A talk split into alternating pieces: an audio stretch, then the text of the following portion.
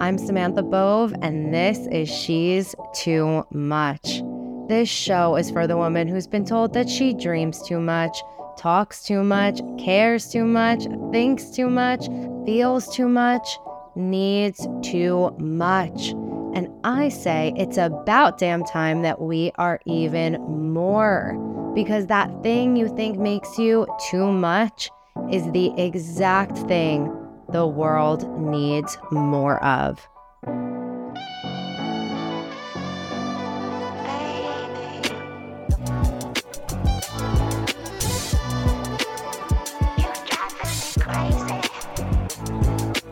If you're in the midst of a hard time, a heavy season, or just a really stressful day, this podcast is for you. This episode was born out of years of me asking my therapists and mentors and reading books and listening to podcasts about how to get through hard times without losing my mind. And honestly, if one more person told me to meditate or journal or box breathe, oh, I was going to snap. What I really needed was someone to say, hey, it's okay to skip the workout class right now. It's okay to cancel plans, watch trash TV, eat the foods that bring you joy, learn how to ask for help. So, here are the top three things I wish someone had told me. The things that it took me years of going through some seriously intense tragedies and challenges and dark times. And I'm going to refer to these dark times as winter seasons. And I've had many of these in my life. Winter seasons are when the days feel colder and longer and it's harder to get out of bed. It's not easy like summer where you just throw on a sundress and pop into your day. Things move slower, they're in hibernation. You may feel like your entire life is on hold, nothing is blooming, and it feels like it's going to last forever. So I refer to some pretty big stuff in this podcast, like breakups and deaths and sickness. But please note that even if you're not struggling with something society would label as big or capital T trauma, you could just be in a fear spiral today or waiting on a text message from a boy that you really like and you're absolutely anxious about it, or you're just about to start your period and you are depresso as hell. Don't judge yourself for how you're feeling. If you're feeling stressed, you're feeling heavy, this podcast is for you.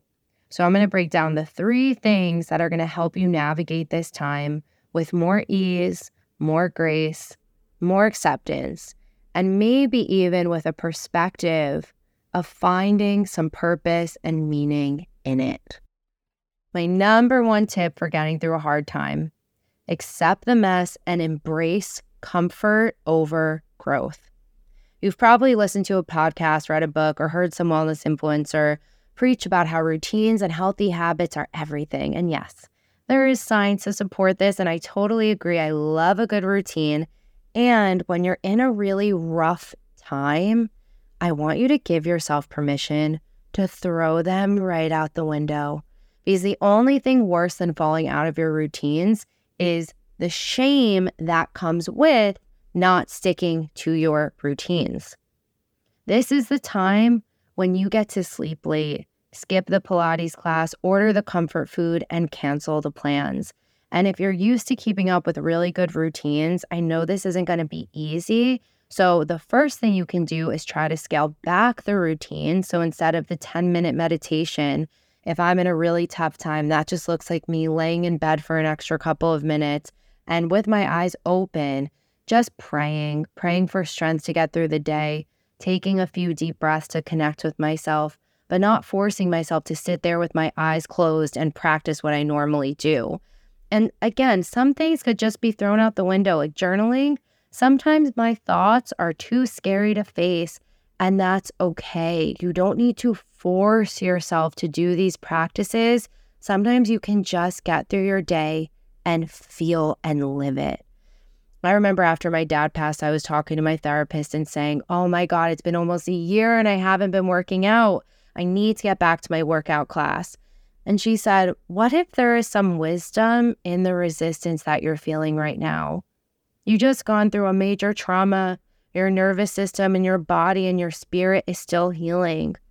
What if you just gave yourself the gift of time to slowly work back your strength and slowly find new routines that work for you and are most supportive for you right now?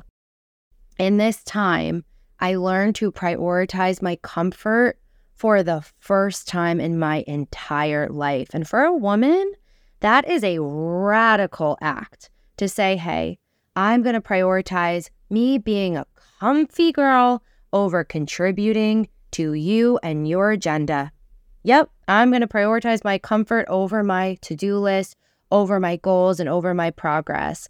I was so bad at making myself comfortable in all the ways. I would sit in an uncomfortable place, even when I really wanted to ask somebody if I could scoot in and sit on the couch with them. I wouldn't ask people to turn the air conditioning down, even though I was freezing. If somebody asked me if I was hungry when I was at their place for dinner, I would say no instead of making myself more comfortable and getting more food. This is so something that we do as women. And so I wanted to prioritize this, and I made my word of the year in 2021 comfy. And I looked at it as the screensaver on my phone every single day so I could teach myself how to make myself comfortable. I bought cozy blankets. I stacked my pantry with snacks and teas. I bought really nice oils that I allowed myself to rub on myself every single night. I decided it was okay to skip the documentaries and to just watch TV like Schitt's Creek and Gilmore Girls that made me laugh and taught me absolutely nothing but how to sit and be comfy. Every day I asked myself, no matter if I was working or if I was lounging at night on the couch, how could I make myself even more comfortable right now? Sometimes that meant lighting a candle, putting on really fuzzy socks, or sometimes it meant asking my partner to be cuddled and to just rub my back for five minutes. When we go through hard times, it is our opportunity to mother ourselves, to be tender, nurturing caregivers to ourselves.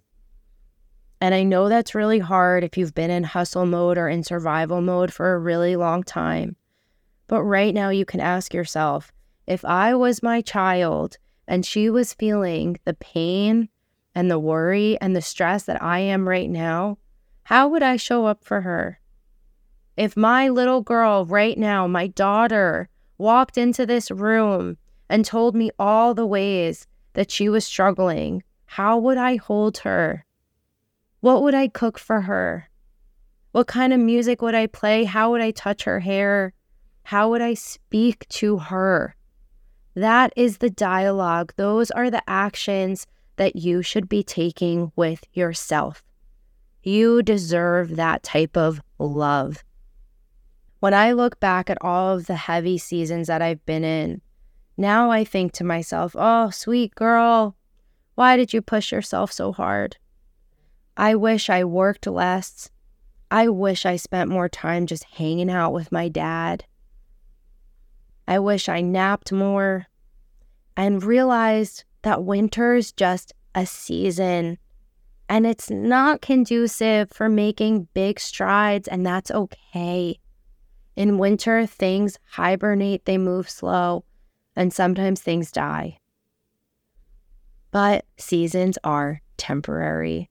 It's gonna be summer again. You will return to your routines, I promise you. You're not going to spiral into a lazy person who can't do anything. That's not you you are allowed to give yourself the gift of time to rest, be comfy, and to embrace your messiness, switch up your routines, and throw some of them out the window altogether. My second tip for navigating a stressful time don't try to find the message until you're through the mess. Instead, try to make meaning out of your experiences day to day. So often I see my friends in tough times struggling, and they're like, Sammy, why is this happening? What is the point? What's the lesson? What's the purpose in this? Can I find the gift? Can I find the silver lining? My answer is always the same.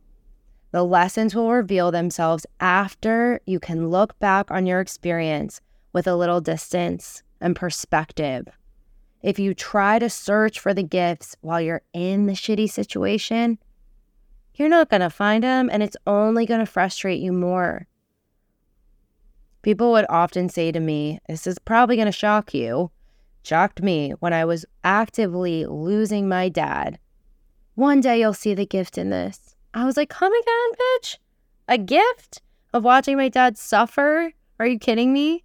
Poor timing on their part, but I now see what they meant because I'm through the experience. I can see the beauty of how deep I loved him and how deeply he loved me.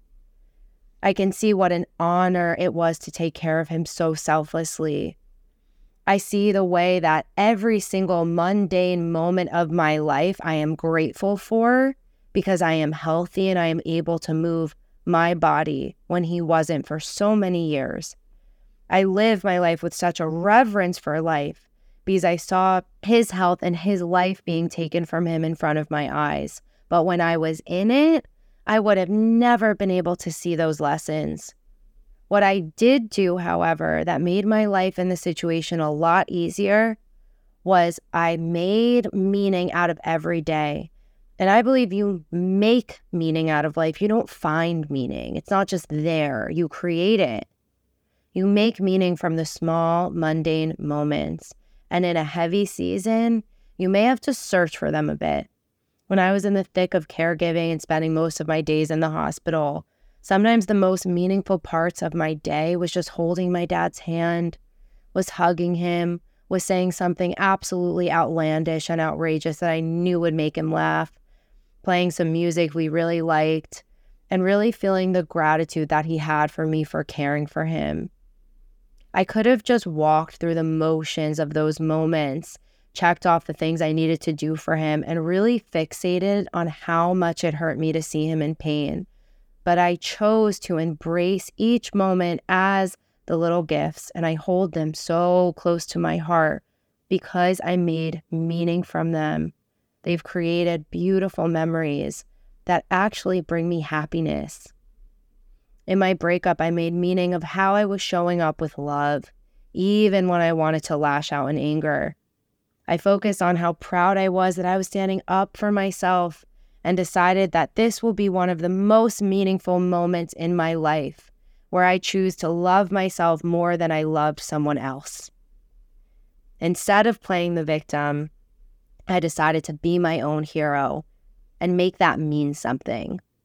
So, my encouragement to you is to create meaning as much as you can. And some days it may just be that you got dressed, you took a shower, you saw a butterfly that made you smile, or maybe you didn't curse out the insurance provider on the phone.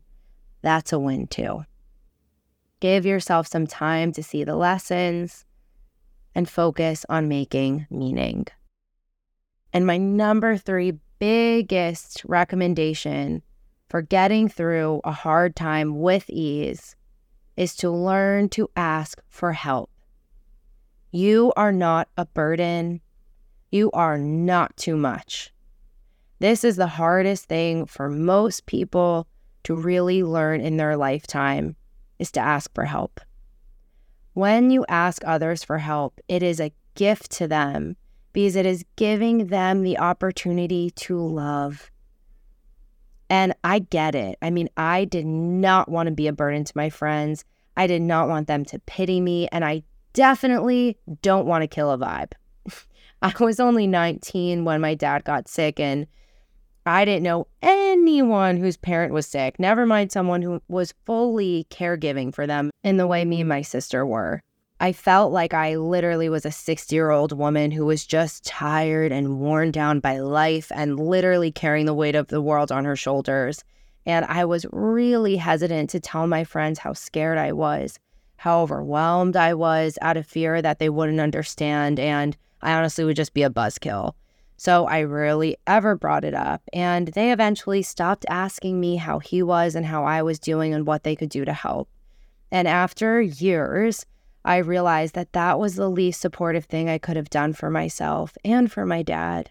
Now I know that if your friends or your partner isn't willing to see you and support you at your worst, they do not deserve you at your best.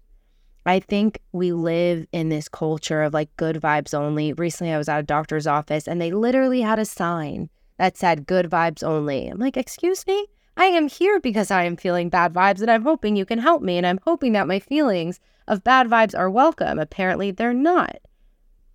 And I think that this notion of being positive all the time and really celebrating these like good, positive, manifesty vibes is extremely detrimental to someone who is seeking support in tough times. I think, especially for women, we don't want to be perceived as weak, complainers, or naggy or ungrateful. And I just kind of say, F that.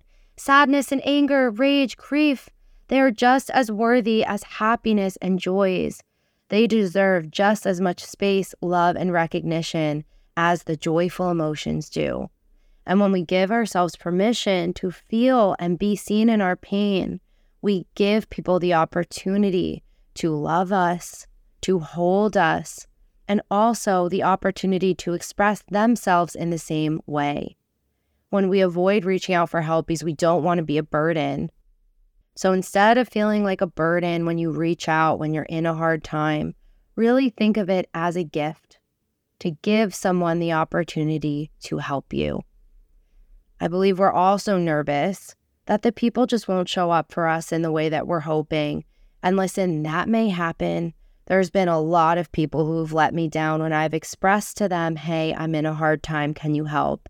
And that's just a reality. And it hurts, trust me. But it also shows you who you can really trust in life. The people who are willing to sit down with you while you cry, come over and cook dinner, have a night in instead of going out. And I know it could be scary to give people the opportunity to disappoint you, but it's worth it because it shows you who your people really are. So I want to put this into action for you because I know you still may be thinking, okay, but actually, how do I do this? So when I was going through my breakup, I decided, okay, I'm not going to treat this hard time in my life like I did with my dad's passing, where I'm just going to do it by myself. I was like, this independent woman shit is not for me. I am a help me, I'm drowning girly right now. Like, I'm going to embrace this. And I did. And so I told my friends, I'm scared. I can't sleep. I can't stop crying. I feel like I'm going to throw up. I need your help. This is one of the hardest things I've ever gone through. Please help. My sister fed me every meal when I couldn't get out of bed for two days. My best friend took off of work, drove down from LA to San Diego, stayed with me for days, and packed up my whole house.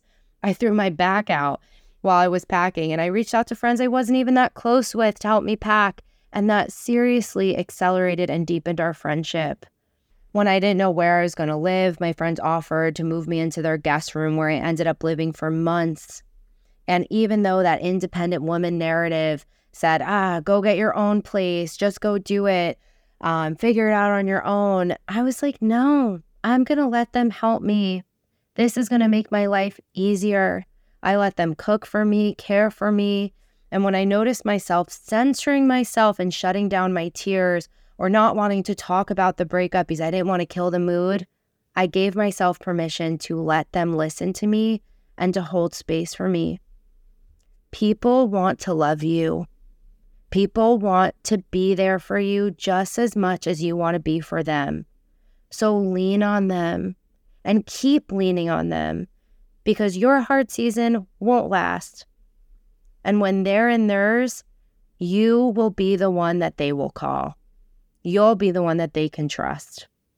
So, those are my three ways that you can start helping yourself today make this heavy season a little bit lighter.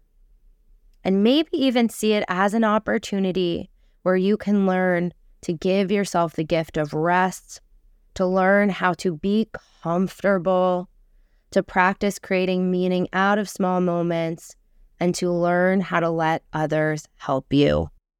If you felt seen in this podcast, if you're going to take something from it and implement it in your life, please let me know. Send me a DM at Samantha Bove and take a moment to leave a five star review, subscribe to the podcast, and share it with a friend. so we can impact more women and rise together. And if you loved this podcast, you're going to love my free guide, which is three weekend plans to strengthen your intuition. Right now, you deserve to have a little fun and to connect to your inner voice, and this guide will help you do so. Go to samanthabove.com forward slash intuition. And if you're looking to connect with a group of women who see you, who want to celebrate you, who can witness your bravery, your power, and your strength as you navigate a transition or a winter season of your own, I would love to invite you to one of my Reiki retreats. Go to samanthabove.com forward slash Reiki retreat to be put onto the waitlist.